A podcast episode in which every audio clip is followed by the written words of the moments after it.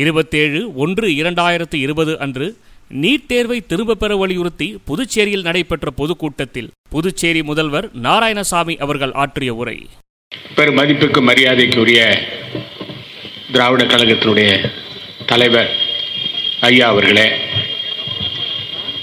மாண்புமிகு அமைச்சர் கமலக்கண்ணன் அவர்களே, மரியாதைக்குரிய திராவிட முன்னேற்ற கழகத்துடைய மாநில செயலாளர், சட்டமன்றத்துடைய எதிர்க்கட்சி தலைவர் திரு சிவா அவர்களே,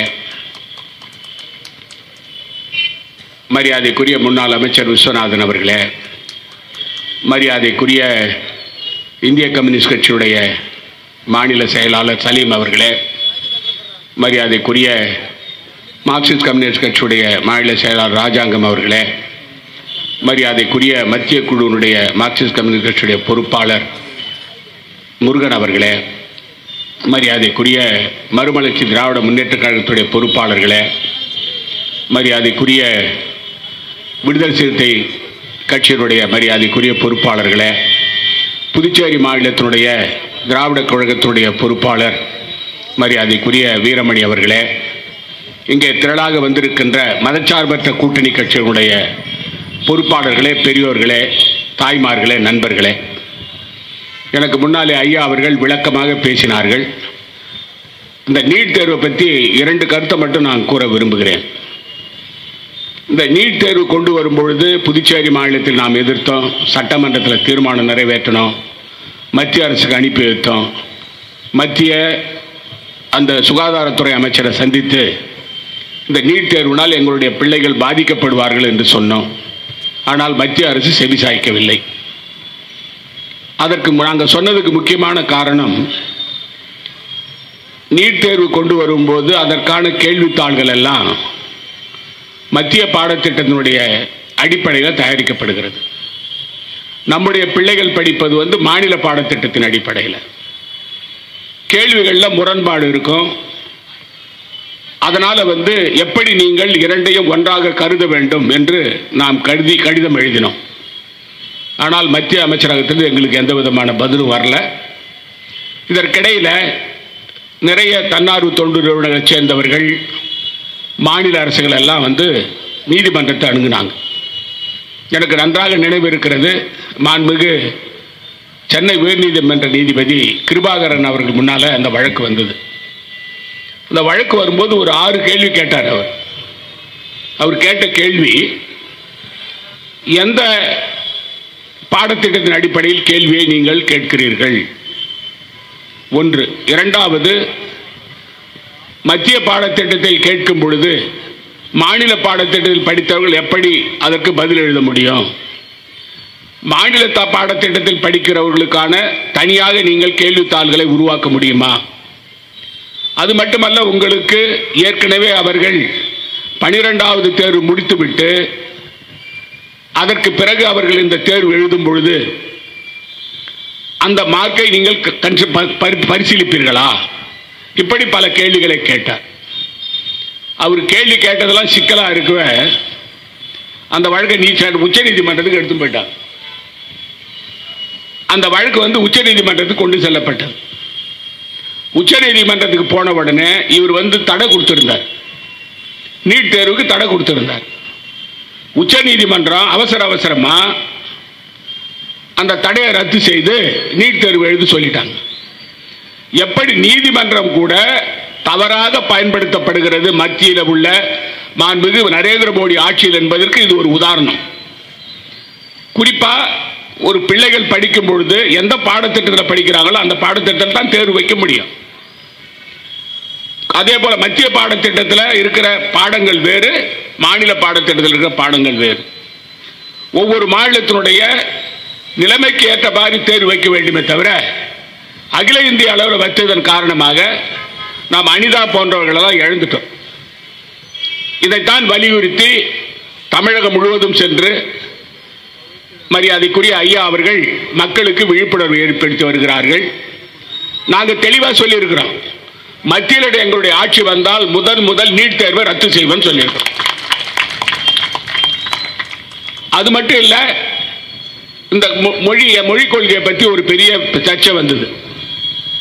மொழிக் கொள்கையில் என்ன சொன்னாங்கன்னா,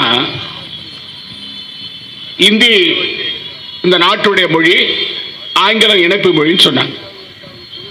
ஆனால் எங்களுடைய அரசை பொறுத்தவரையில் நாங்கள் அமைச்சரவையில் அமர்ந்து முடிவு செய்தோம். அமைச்சரவையில் நாங்கள் பேசும்பொழுது மாண்புமிகு அமைச்சர் கமலக்கண்ணன் அவர்கள் அதில் வந்து முன்மொழிந்தார்கள், நமக்கு இருமொழி கொள்கை என்று சொன்னால் நம்முடைய தாய்மொழி தமிழ், இணைப்பு மொழி ஆங்கிலம் தவிர மூன்றாவது மொழிக்கு இடமில்லை என்று முடிவு செய்தோம். மத்தியில் மனிதவள மேம்பாட்டுத்துறை அமைச்சர் அவர்கள் கூட்டத்தை கூட்டி குறிப்பாக கல்வி அமைச்சர்களாம் அழைத்து கருத்து கேட்டார். அந்த கருத்து கேட்கும் பொழுது புதுச்சேரி மாநிலத்தின் சார்பாக ஒரே ஒரு குரல், எங்களுடைய தாய்மொழி தமிழ் எங்களுடைய முதல் மொழி, இணைப்பு மொழி ஆங்கிலத்தை தவிர மூன்றாவது மொழிக்கு புதுச்சேரி மாநிலத்தில் இடமில்லை என்று நான் கூறியிருக்கிறோம். ஆனால் தமிழகத்திலிருந்து யாருமே போகல, தமிழகத்து அமைச்சர் போகல, செயலாளர் போகல, தமிழகத்திலிருந்து யாருமே பேசல. அப்ப தமிழகத்தில் எப்படி அடிமை ஆட்சி நடக்கிறது என்பது தெளிவாக தெரிகிறது. இப்ப நீங்க அடுத்து பார்த்தீங்கன்னா, இப்போ ஹைட்ரோ கார்பன் எரிவாயு திட்டம் தெளிவாக சொல்லியிருக்கிறோம். நாங்கள் எங்கன்னு சொன்னால் நாகப்பட்டினம், காரைக்கால், புதுச்சேரி, விழுப்புரம் பகுதியில் கடற்கரை பகுதி தரைப்பகுதி ரெண்டையும் சேர்த்து எரிவாயு எடு கார்போஹைட்ரேட் எரிவாயு எடுப்பது எடுப்பதற்கு அவங்க அகழ்வாராய்ச்சி யாருக்கு கொடுத்துருக்காங்க? வேதாந்தா நிறுவனத்துக்கு கொடுத்துருக்காங்க, ஒரு கார்பரேட் ஹவுஸுக்கு. அவர்கள் ரெண்டு வருடத்துக்கு முன்பு என்கிட்ட கடிதம் கொடுத்தாங்க, மத்திய அரசாங்கத்தில் எனக்கு கடிதம் வந்தது. எக்காரணத்தை கொண்டும் ஹைட்ரோ கார்பன் திட்டத்தை புதுச்சேரி மாநிலத்தில் அனுமதிக்க மாட்டோம் என்று தெளிவாக கடிதம் எழுதி அனுப்பினார். அதற்கு பிறகு மாநில அரசுடைய அனுமதி தேவையே இல்லை, மத்திய அரசு அனுமதி கொடுத்தால் போதும் என்று சட்ட திருத்தத்தை பாராளுமன்றத்தில் கொண்டு வந்து மக்களுடைய மக்களுடைய கருத்துக்களை கேட்கவில்லை என்று கேட்க வேண்டிய அவசியம் இல்லை என்று இப்பொழுது ஒரு திருத்தத்தை கொண்டு வந்து அவர்களுக்கு அனுமதி கொடுக்க கூறியிருக்கிறார்கள். புதுச்சேரி மாநில அரசின் சார்பாக, காங்கிரஸ் திராவிட முன்னேற்ற கழக கூட்டணி ஆட்சியின் சார்பாக மிக தெள்ள தெளிவாக நாங்கள் கூறியிருக்கிறோம், எங்களுடைய ஆட்சியே போனாலும் பரவாயில்லை, ஹைட்ரோ கார்பன் திட்டத்தை அனுமதிக்க மாட்டோம் சொல்லியிருக்கிறோம். இது சொல்றதுக்கு காரணம், நம்முடைய மத்தியில் இருக்கிற நான் மிகு பாரத பிரதமர் நரேந்திர மோடி அரசு தமிழக மக்களையும் புதுச்சேரி மக்களையும் தொடர்ந்து வஞ்சிக்கிறார்கள். அது எந்த திட்டமாக இருந்தாலும் சரி, மீனவர் பிரச்சனையாக இருந்தாலும் சரி, அகழ்வாராய்ச்சியாக இருந்தாலும் சரி, ஹைட்ரோ கார்பன் திட்டமாக இருந்தாலும் சரி, நீட்டு தேர்வாக இருந்தாலும் சரி, விவசாய கடன் ரத்து செய்யறதா இருந்தாலும் சரி, அவர்கள் தொடர்ந்து வஞ்சிக்கிறார்கள். இன்னொன்று, இப்ப புதுசா ஒன்று முளைச்சிருக்குது, உங்களுக்கு தெரியும், இந்திய குடியுரிமை சட்டத்தில் திருத்தம். அப்புறம் ரெண்டாவது குடி இந்திய அதாவது தேசிய குடியுரிமை பதிவேடு, தேசிய மக்கள் தொகை பதிவேடு, இது மூணு வருது. இது மூன்றையும் புதுச்சேரி மாநிலத்தில் அமுல்படுத்த மாட்டோம் என்று தெளிவாக நம்ம கூறுறோம். அதற்கு காரணம், மக்களை மதத்தின் பெயரால் பிரிக்க நினைக்கிறீர்கள். மக்களை அதாவது இங்கு இந்தியாவில் வந்து இந்து ராஷ்டிராவை கொண்டு வர முயற்சி செய்கிறீர்கள். இதை நாங்கள் அனுமதிக்க மாட்டோம் என்று தெளிவாக கூறியிருக்கிறோம். அதற்கான நடவடிக்கை எடுத்திருக்கிறோம். மிகப்பெரிய அளவில் போராட்டம் நடத்தியிருக்கிறோம், ஆர்ப்பாட்டம் நடத்தியிருக்கிறோம். கூட்டணி கட்சிகளின் சார்பாக, மதச்சார்பற்ற அணிகளின் சார்பாக நம் நம்முடைய எதிர்ப்பை நாம் தெரிவித்திருக்கிறோம். மாண்புமிகு பாரத பிரதமர் நரேந்திர மோடி அவர்களுக்கு அந்த வலி இப்பதான் தெரியுது. இளைஞர்கள் தெருவில் இறங்கி போராட்டம் நடத்துகிறார்கள், பல்கலைக்கழக பிள்ளைகள் போராட்டம் நடத்துகிறார்கள். அதாவது டெல்லியில ஷைன்பாக் என்ற இடத்துல நாற்பத்தைந்து நாட்கள் பல்லாயிரக்கணக்கான மகளிர் அமர்ந்து இந்த குழுவில் இருந்து கண்டிப்பாக இந்த சட்டத்தை நீங்கள் திரும்ப பெறும் வரை நாங்கள் அங்கிருந்து எழுந்திருக்க மாட்டோம்னு சொல்றாங்க. நீதிமன்றத்துக்கு போனாங்க, மத்திய அரசாங்கமோ மாநில அரசாங்கமோ துணைநிலை ஆளுநரும் அவங்களை அங்கிருந்து வெளியே அனுப்பணும்னு சொல்லி. அமைதியான முறையில் போராட்டம் நடத்துவர்களை அவங்கள நீங்க வெளியனுப்புறது உங்களுக்கு அதிகாரம் இல்லை, நீதிமன்றம் கூறியிருக்கு. மக்கள் தங்களுடைய கருத்துக்களை பதிவு செய்கிறார்கள், தங்களுடைய உரிமைகளை கூறுகிறார்கள். குறிப்பா இது என்னன்னு சொன்னா உங்களுக்கு மதத்தின் பேரால எல்லாரையும் பிரிச்சு மக்கள் மத்தியில நாங்கள் தான் இந்துக்காக இருக்கிறோம் சொல்லி வாக்குகளை வாங்குவதற்காக பாரதிய ஜனதா தொடர்ந்து முயற்சி செய்து வருகிறது. இன்னொன்று என்னன்னு சொன்னா எப்பொழுது பொருளாதார வீழ்ச்சி ஏற்படுகிறதோ, எப்பொழுது நரேந்திர மோடிக்கு சரிவு ஏற்படுகிறதோ அப்பொழுது பாகிஸ்தான் முன்ன வந்துடும், அடுத்து அடுத்து இந்து வந்துடும், இந்துக்கள் வந்துருவாங்க. இப்படி மக்களை ஏமாற்றி ஏமாற்றி ஐந்து ஆண்டு காலம் ஏமாற்றி விட்டார்கள். இனிமேல் மக்கள் ஏமாற தயாராக இல்லை. இதை நம்ம தெளிவா நம்ம சொல்லணும், மக்கள் மத்தியில் சொன்னோம். இளைஞர் பட்டாளம் வெளியே வந்த பிறகு நரேந்திர மோடி அரசுக்கு அங்கே வேலை இல்லை என்பதை நம்ம தெளிவாக தெரிஞ்சு கொள்ளணும்.